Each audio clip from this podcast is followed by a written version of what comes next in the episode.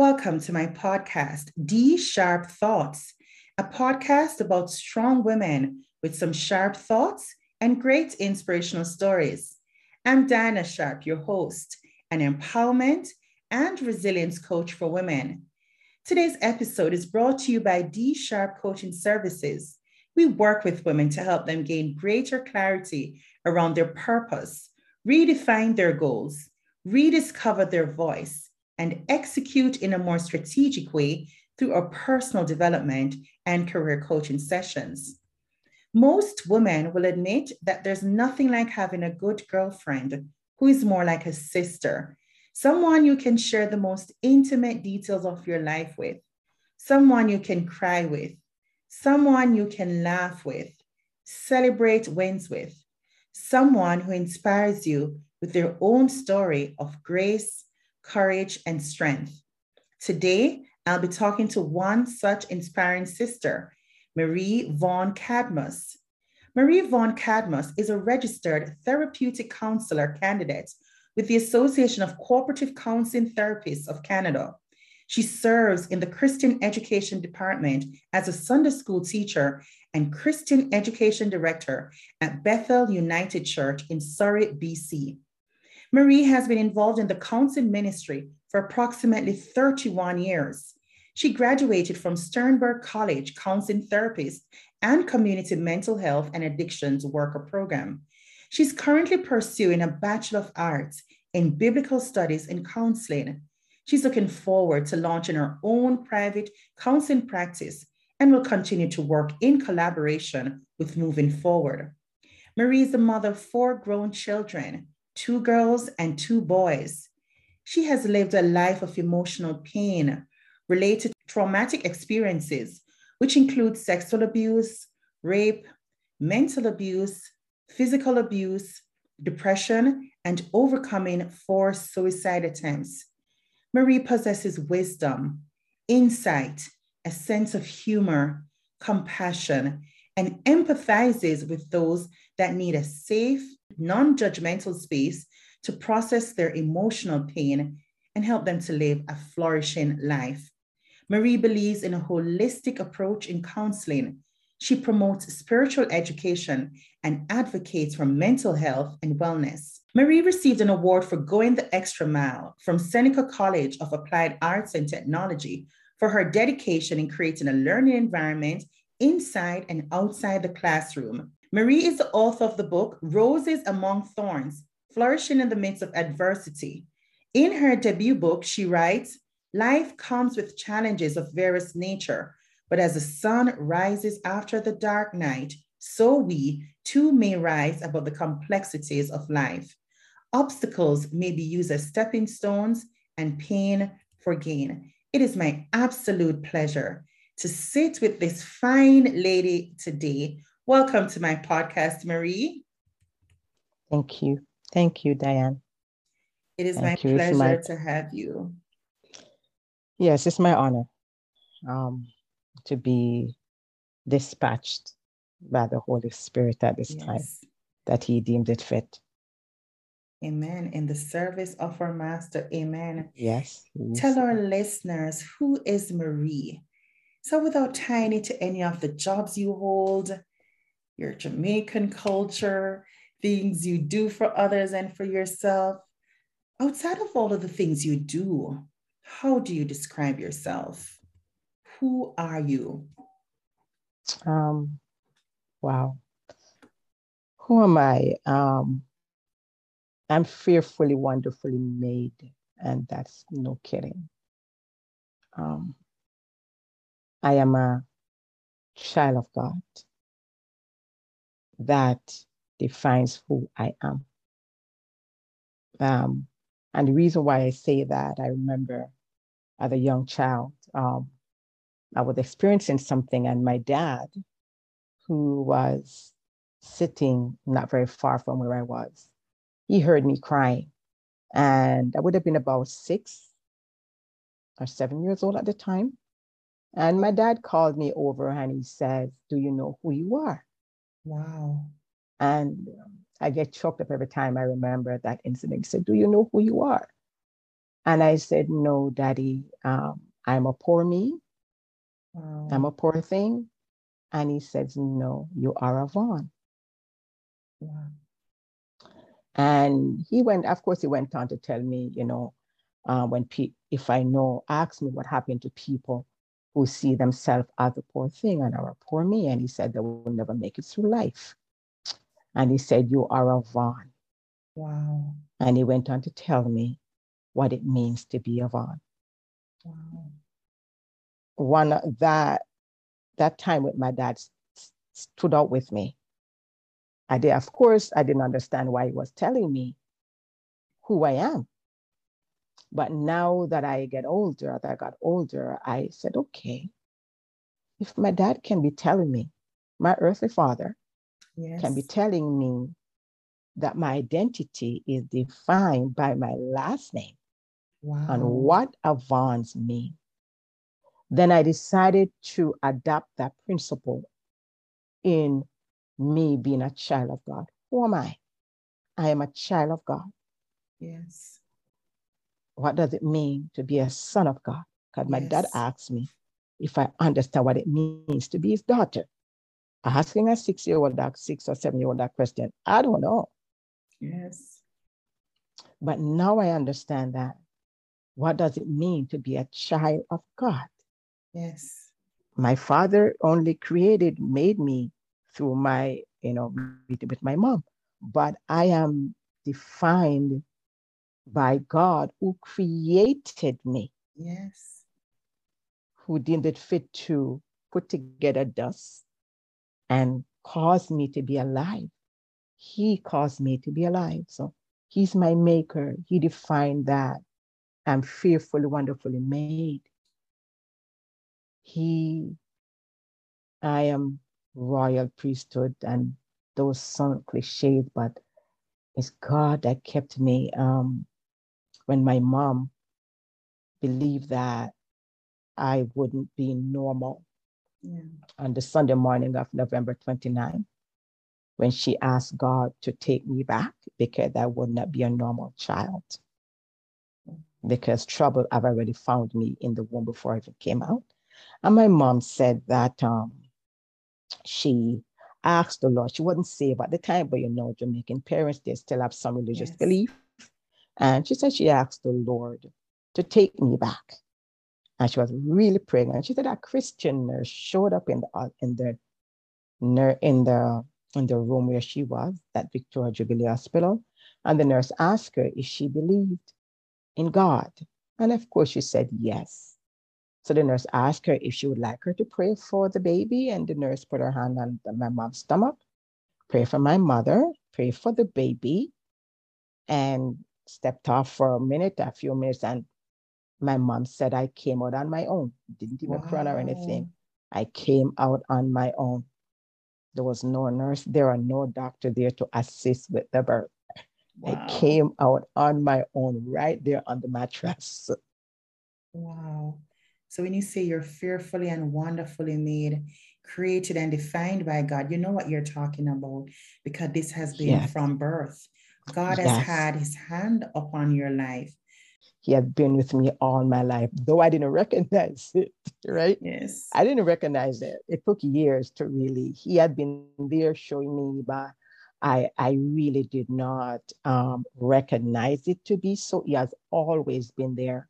There's a song that says, all that I am or ever hope to be, I owe it all to God. And, yes. and I owe my life to him.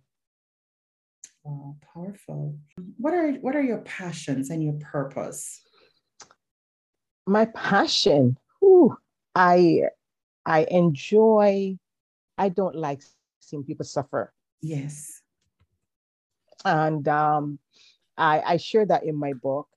Um, I, I just have this ability to sense. Now I understand that is is being an, an empath. And many people may yes. not understand what it is to be an empath, but from a child, I had this uncanny ability or to sense when someone was hurting, especially if they're in my environment. Yes. I, I for some reason I like I draw them in.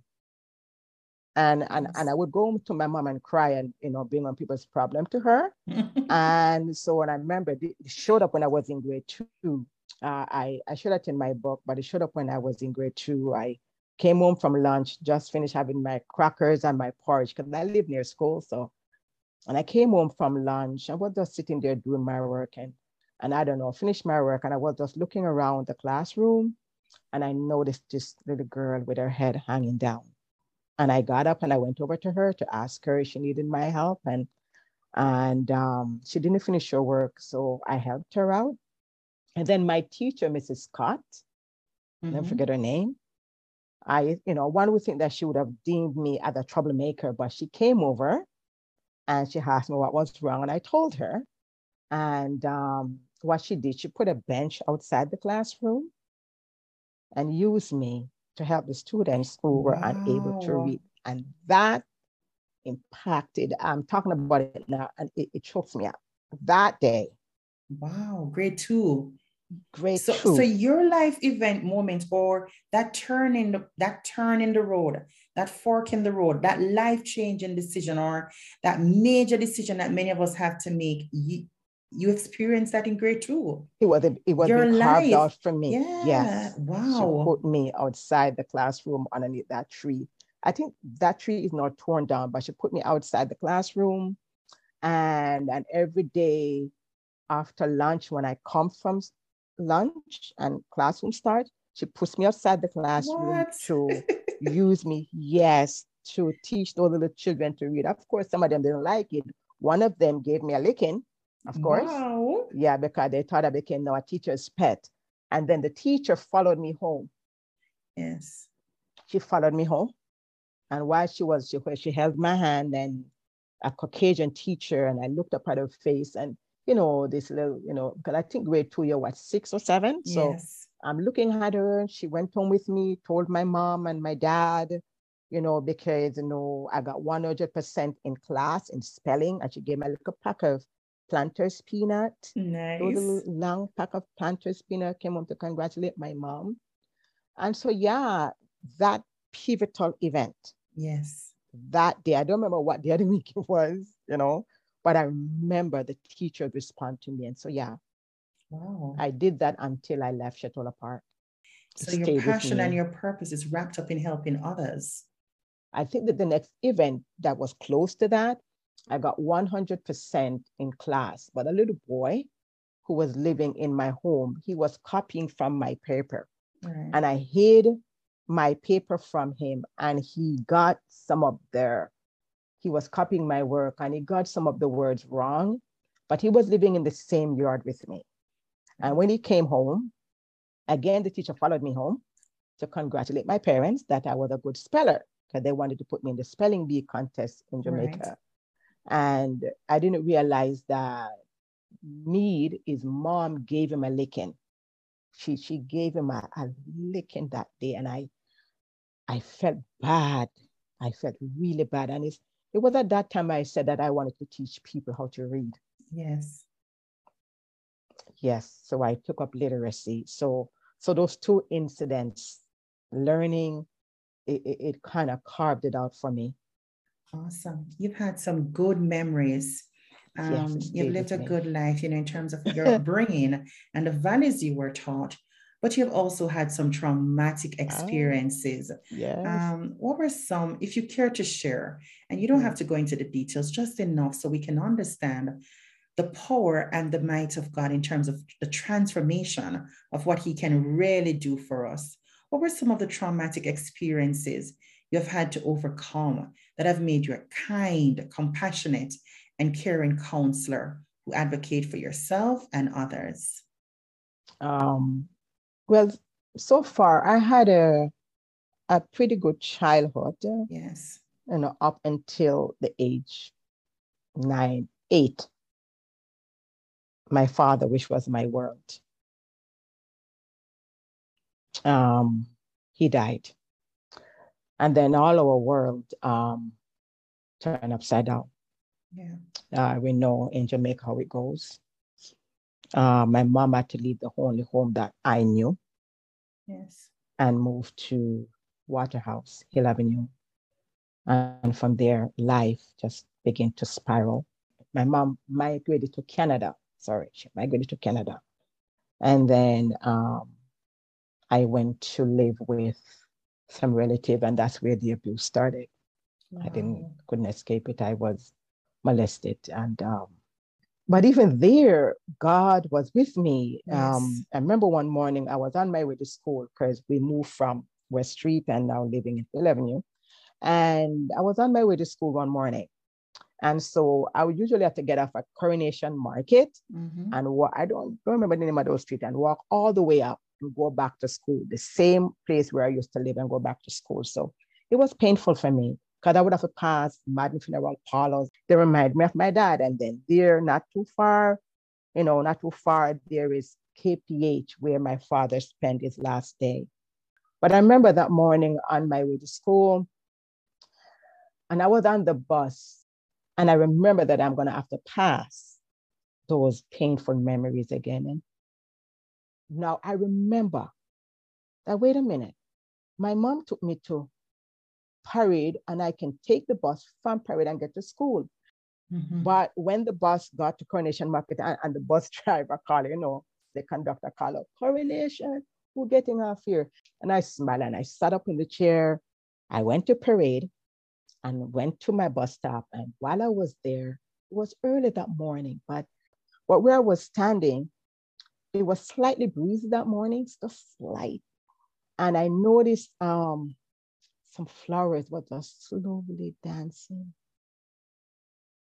in the wind. It's like they were just waltz into the wind. And I became curious. And I ran over to see this bush. And as I approached it, you know, the scent that was just coming in my nostril, it just took my sorrows away from remembering that I lost my dad. And as I approached it, I noticed that it was it was flowers. They were beautiful. And as I drew close to pick one of the buds, the thorn on the limb pricked my finger. So I was curious um, as to why the thorns is at the bottom and the flowers is at the top. But it was the flowers at the top that, that drew got my, that yes. drew me. Yes. And I I used to go to Sunday school. So I understood at that time as weird as it was that God was telling me, I am going to be that rose among thorns. That wow. no matter what I went through, I am going to come up. I will always rise above it. And wow. that pivotal event stayed with me to this very day. No matter what I go through, even if I go down and I cry, I'm going to come back up, no matter what. Powerful. I'm going to come back up. Yeah, rose among thorns, beauty yes. in the pain, right? Hope yeah. in the midst of yeah. despair. I love that. Yeah, yeah. I love that. So tell us more about your healing process. What was healing and recovery like for you? Even after that period where you had to losing a parent is traumatic, exceedingly traumatic um, going with relatives, being disconnected, separated from your other primary nurturer is in, is another major traumatic event. And then, yeah. you know, not to be handled with care and love from those who should give it is exceedingly traumatic as well. Um, yeah. Passing reminders, memories, things that, you know, reminded you of life with your mom and life with with your dad and without your dad all of those together were tough how did you overcome? How did you heal even as a little girl? Who were you talking to? Who was helping you to process um, all your emotions? I know God was giving you um, revelations, which is good, and He was holding your hand through it all. But what was your yes. recovery process like? And did you have anybody you could talk to or lean on? Um, my sister, who was my guardian, yeah, she was great, but she she died. I never knew.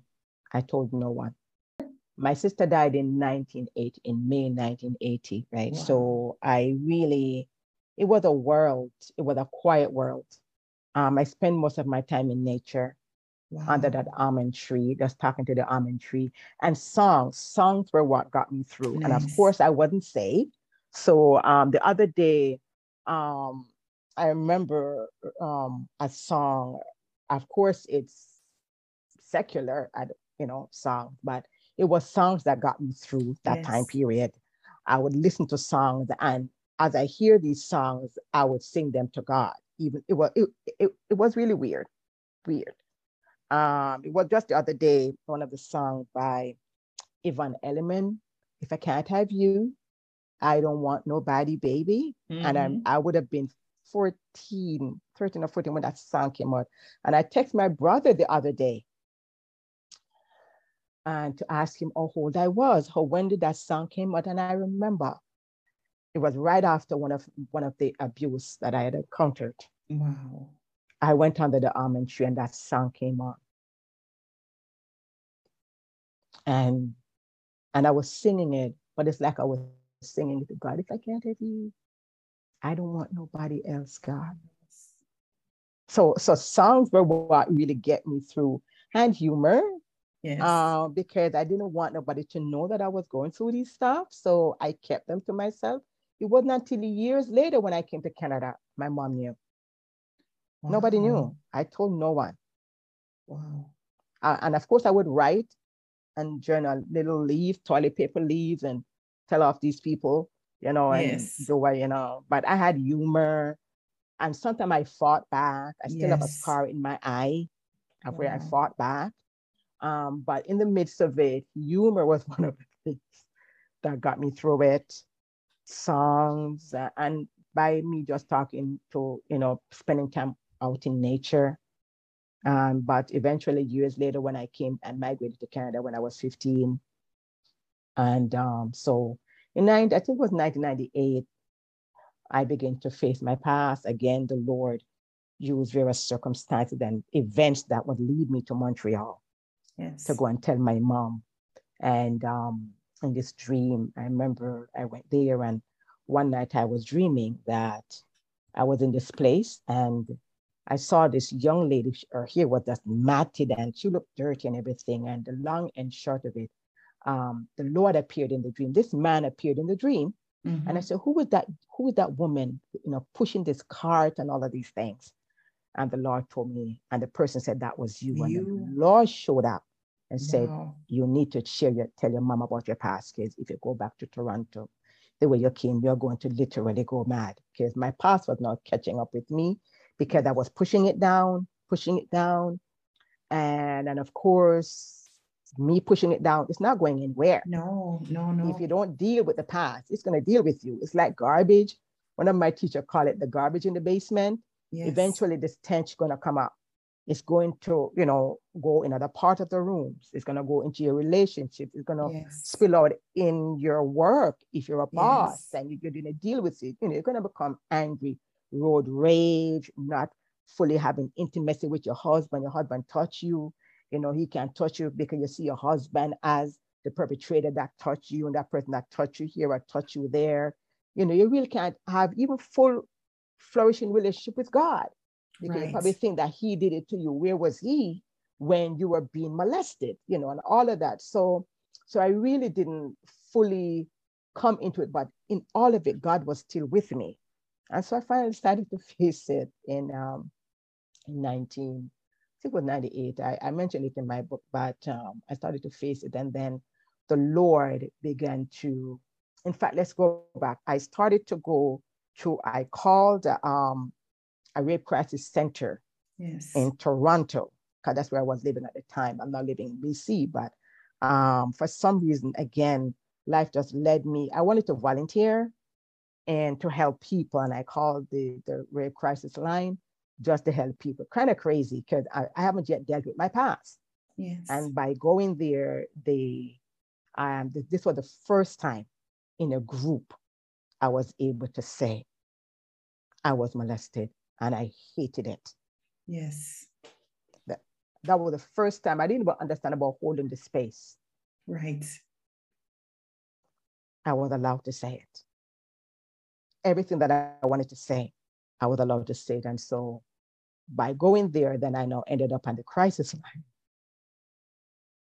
where I became a crisis line counselor, where, where, where I volunteered. And it was from there, and then the Lord began to lead me down the path of becoming a counselor. Yeah. Mary, you're a courageous woman.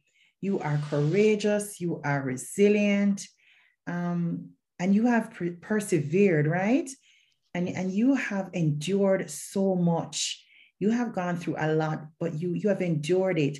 And there's so much in what you said, so much that we can unpack. Um, you gave us some key strategies, and we can talk some more about that. But you used music, which is a good outlet. Uh, you you turn to nature. Um, and without even knowing it or having a, a real intimate relationship with God, you turn to God and you saw you sang love songs to him you prayed you talked to him you wrote notes to yourself right you let it yes. out you create a release um, and you really communicated how you felt like this is not safe this is not good i don't like it right? And you speak your feelings towards yeah. um, your the persons who are not being kind to you without even causing them harm. Um, and and then you turn around and you slowly began processing your pain. Um, shared it with your mom which is another important step in healing. Yes and coming yes. back and getting that kind of therapy in a group setting. So now you know you're not alone. You're in a part of a community and one of the things I really, really love that you said if we don't deal with the garbage in the basement, it permeates the entire house. It comes up into the main living room, that fancy living room, that yes. external face that we show the yes. world, that beautiful yes. face that we put on on a Sunday morning when we go to church, or the face that we wear Monday to Friday. It shows up in our relationships. It shows up in our lack of patience. It shows up in mm-hmm. our lack of mm-hmm. trust or lack of intimacy. It shows up everywhere until we deal with it and process it and heal from the trauma. And mm-hmm. then that this now takes us to the meat of our conversation. This takes us to the work that you're doing. Yeah. Um, you know, sometimes, and I always tell people, it's these things that qualify you to do the work that you're doing, right? Yeah. It makes you relatable, it makes you authentic, it makes you sincere. You're coming from a place where you have experienced it, you've been through it, and you don't want anybody else to go through it. So you're not no. only trying to rescue, but you're trying to those who have gone through it, helping yes. them to heal and to recover from it and to thrive. Talk mm-hmm. to us about the work that you do as a counselor. I've heard you share some of the benefit, but what are some of the benefits that persons reap when they talk with a counselor um, and they work with a counseling therapist like yourself? How do you help your clients? Providing them the space Yes. Providing, holding the space for them. Yes. Yes. Holding the space. Yes. For them. Um, be a container. Yes. Be a safe, confidential, empathetic. Yes. Empathetic container with no leakage. Yes. Right? And allow them to say what they want to say without saying, oh, you need to forgive. Oh, that's a pet peeve for me. Yes. Shoving forgiveness down their throat.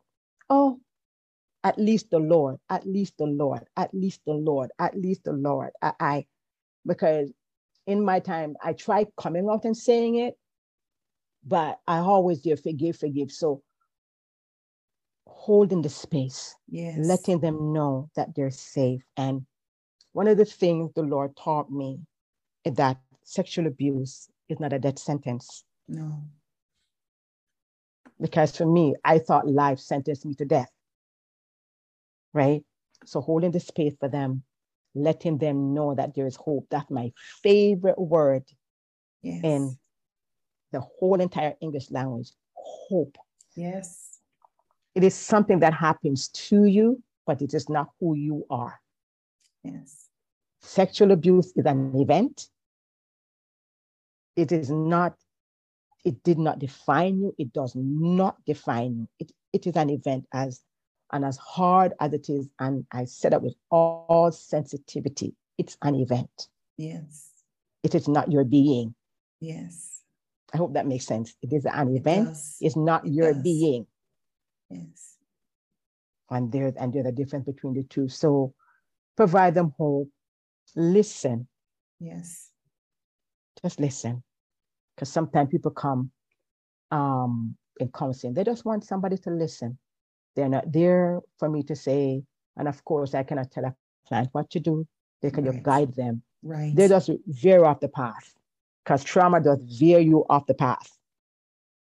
And they just need to get back on the path. And they usually know how, yes. but they just need that guide. Um, I, I mentioned that without trauma, you can see where you're going. Yes. It's, the day is light and it's beautiful. But when trauma comes in, it gets dark. Yes. You don't recognize you anymore. You can you can no longer see where you're going. And so what healing does, it gets you back on the path. Yes. Of course, you will still remember some stuff, but it no longer, but because you now have the skills or what what counseling does, it give you the skills, it gives you the yes. tools to understand, to be present in your body, to know what's going on. For example, if um, for example, for me, one of my triggers were I would be walking down the road, and if I see a male coming, I stop breathing. Yes. Because I don't want to smell him. And so I would stop breathing. And but now that I have the tool, I understand that I don't have to stop breathing. This event happened years ago. Right. So I know of the tool that when I see a male coming towards me, breathe, Marie, you're no longer in danger. So I no longer have that fear. Right. But before this fear would, would really grab me. So and giving just giving them the tools, knowing that God cares, yes. um, and that you can go forward. It's just an event. Trauma is an event. Yes. It's not your being. Absolutely. Yeah. Invaluable information. Could you share one one of those tools or one of those strategies or resources that clients can use to heal and overcome from trauma? Find someone to talk to. Yes. Um, own your pain. Own yes. it. Yes. Own it. Because when someone else tells it, they tell it in the wrong way. Don't let the trauma tell it. You tell it. Because when the trauma tells it, it's it, it said that you are this angry person, you're yes. unloving, and you know that's not who you are, right? So don't let the trauma tell it. Don't let because the trauma, the depression, the depression, the anger, the fear, the anxiety, those are what that, that are telling the story, right? And if you're an anxious person, you go to work, anxiety take over. You got to leave sometimes and, and, and, you know, go back. And, and of course, you know, anxiety, you know, it's kind of good in some way. Some right. anxiousness is good, some good stress, but we don't want the bad um, anxiety, right? So we can um, go forward and just learn to speak to someone, talk to someone. The more you you hug it up, and I say the enemy wants you to keep it. I work with the shame for years. Own your pain. Don't let no because when you don't own it, you become vulnerable to disruptive, to dysfunctional relationship because you're going to choose in and anybody because yes. the pain is what directing you. Right. And have its own voice, right? One of my blog that I created, and you know, we'll soon get it fully going. Finding your voice. Yes. Find your voice, and by finding your voice is by sharing your story. Tell it to someone, and most above all, God didn't do it to us somebody did it, right? Right. And just share it and get that. healing. I love that. And that's what you did in your book. A powerful yes. first book, a really good book. Yes. Roses Among Thorns, flourishing in the midst of adversity. You told us about the story, the prick on the finger from the thorn, the beautiful rose at the top, and the lesson that God showed you in that moment. Talk to us about flourishing in the midst of adverse, adversity. What's your book about? And what do you hope readers take away? Like that rose flower, it, it has these different petals. Yes. And that no matter what, right? Um, even while you're in it, in the God promised that in the wilderness, in the solitary places, you can grow. Yes. Because that's what in, in, in the solitary places, when um a, a seed is planted in the ground, it is alone. It has no one to tell it to grow, but God, who is the sun, shine on you yes. and enable you to grow. And it's, it's amazing. You need dirt to grow. Favorite vegetable, fruit, or whatever reach to the store. It went through adversity. Yes. It had to be planted in the soil and, and fertilizers smell, but use the dirt to grow your dream. Yes. And that's no kidding. Use it. Psalm 30 said, I will extol thee, O God, for thou hast not allowed my, my foes to rejoice over me. The foes here is the abuse. Yes. All those things. But use it to grow. Exodus talks about, Exodus chapter 1 said that the more they afflicted them, well, the more they grow. Yes. You cannot stop a plant from growing. It's going to find ways to grow. And as long as God is in me, He will allow me to grow. So even in the midst of those times, my God, God was with me. I have hope. Yes. Have hope. Cry if you must. Cry. I cried years for years and years, but don't lose hope. Don't give up on you. That's what Satan wants, and that's what the world wants. Yes. But don't ever give up on you. Somebody may think that you are not worthwhile. So they dump their garbage on you. That's what the Lord told me when He finally gave me the mandate. He said, Marie, I need you to go and take the garbage out of my people. Yes. Because garbage was dumped on them and I didn't dump it there. Right. Somebody else did. Yes. God didn't dump that abuse on you. He pain was inflicted on you. on you. Yeah, pain was that inflicted pain, on you. And it, that wasn't God. It didn't yeah. come from God. No.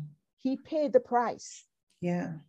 And so we don't have to go through, but we live in a fallen world. We wish we could escape it. But know that when you can, uh, um, Exodus again says that the more the flourishing grew, is the more Pharaoh grieved.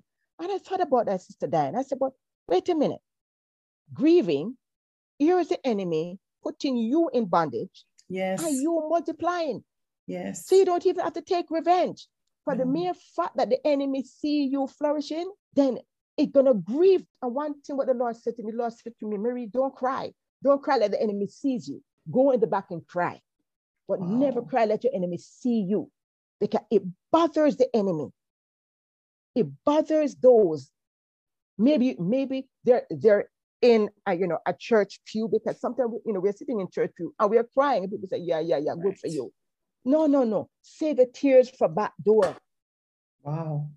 But in front of them, you are strong. Wow.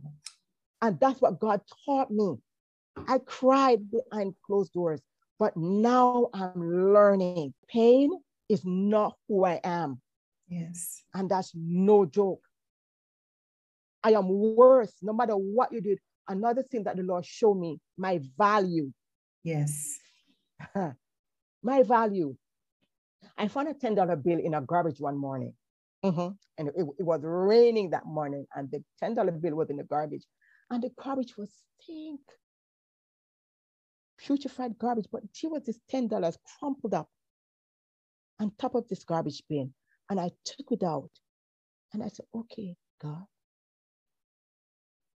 this is who, this is me. Yes. I have scars but I'm scarred for his glory. I somebody molested me, but they didn't determine my value. I am still Marie. Yes, still valuable, still daughter of the king. I'm still Marie. Yes. So because even if you because you those abusers did not determine my value. They didn't understand my value. And they saw the beauty in me and they want to destroy it. And that's the enemy's work. Right. But they did not determine who I am. I was a $10 bill. I was a child of God before the abuse happened. I am a child of God while the abuse is taking place, and I'm a child of God coming out of it. Ah, love that. Love that. So, who are you before the incident happened? Who are you while it's taking place? And who are you after those three pivotal points of your life? And that was what kept me going. And I learned that years, of course, I learned that last year because I'm still going through the process. Some some of the incident that I experienced are yet to be processed, but now I have the tools. Yes. I have the tools now. I have Wonderful. God's grace. One of the tools is God's grace. One Wonderful. of the tools is his hope. Yes. One of his tool is the restoration of the breach. Yes. Restoring me. And sing thou barren woman. All of these things. No weapon formed against me shall prosper because my maker is the husbandman.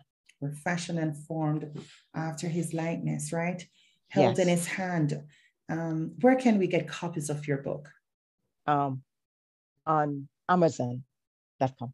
Amazon. It's on Amazon. Yes, awesome. there. I want everybody to go out and grab a copy of Roses Among Thorns, Flourishing in the Midst of Adversity by Marie Vaughan Cadmus. You also host some wellness events and workshops. Um, mm-hmm. I know it's a great time because you're doing them online and lots of persons can join in in the evenings and be encouraged and be refreshed um, and learn okay. some new tools and you know some new strategies and resources. Tell us about the events and workshops you host and who's your intended audience and what's coming up next. Um, in the past, I was on the Tyler Morgan Heart Heart Show. So there, um, I did an interview with myself and my two daughters, because they are also authors. Yes. Um, my two daughters, they wrote a book, I Want to Sing Your Song, mm-hmm. um, because the book was birthed actually when I was homeless, but I was hidden. That's when the book came alive. So um, I did workshops on uh, the last one that I did was, was on Alzheimer's, keeping a healthy brain. Yes. Um, I did it on postpartum depression. Mm-hmm. Yes, I did it on that. Um, I did it on Altar work, which I, I I'm not working on that book. Altar work is trauma work. Mm-hmm. Yes, I, I I have my teacher to thank for that, and that was inspired when I was in one of my um, class and I saw the work that the teacher was doing with altar work is trauma work. I said, oh my God, altar work is trauma work because people are processing pain. Yes. And, you know, so the, the, the counselor is almost like an altar.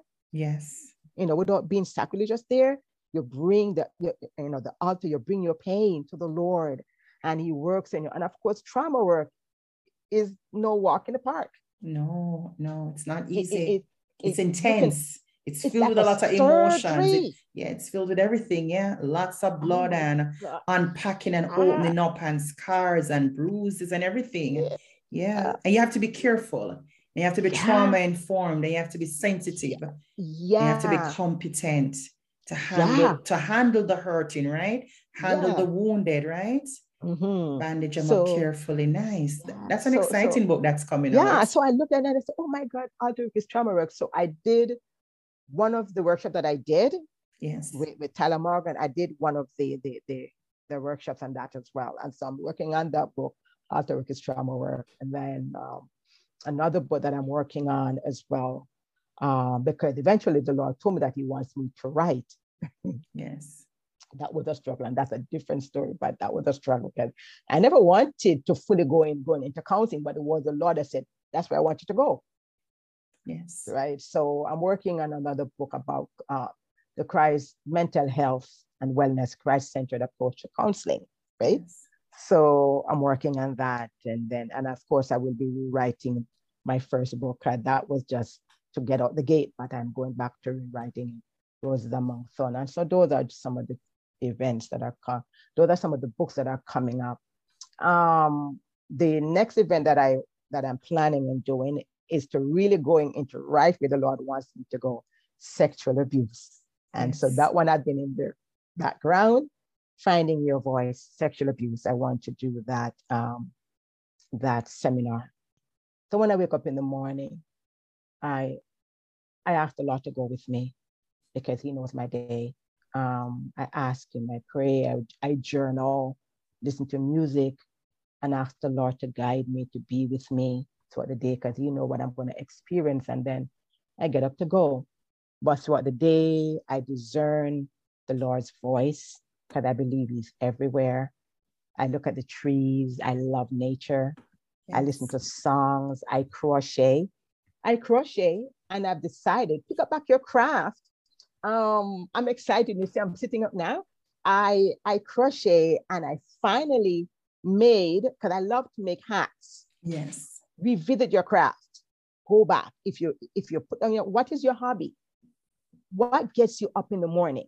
So what begins to get me up in the morning? The fact that I can pour into somebody else, that but pour into you first. Yes. Pour into you first. Jesus Christ became the resurrector before you can resurrect others. Yes. Right? So pour into yourself, forgive yourself, love yourself, listen to yourself, have enough sleep. You alone can't do it. And what is your hobby? It's never too late. I went back to school at the age of 50 something. I finally graduate, and here I am.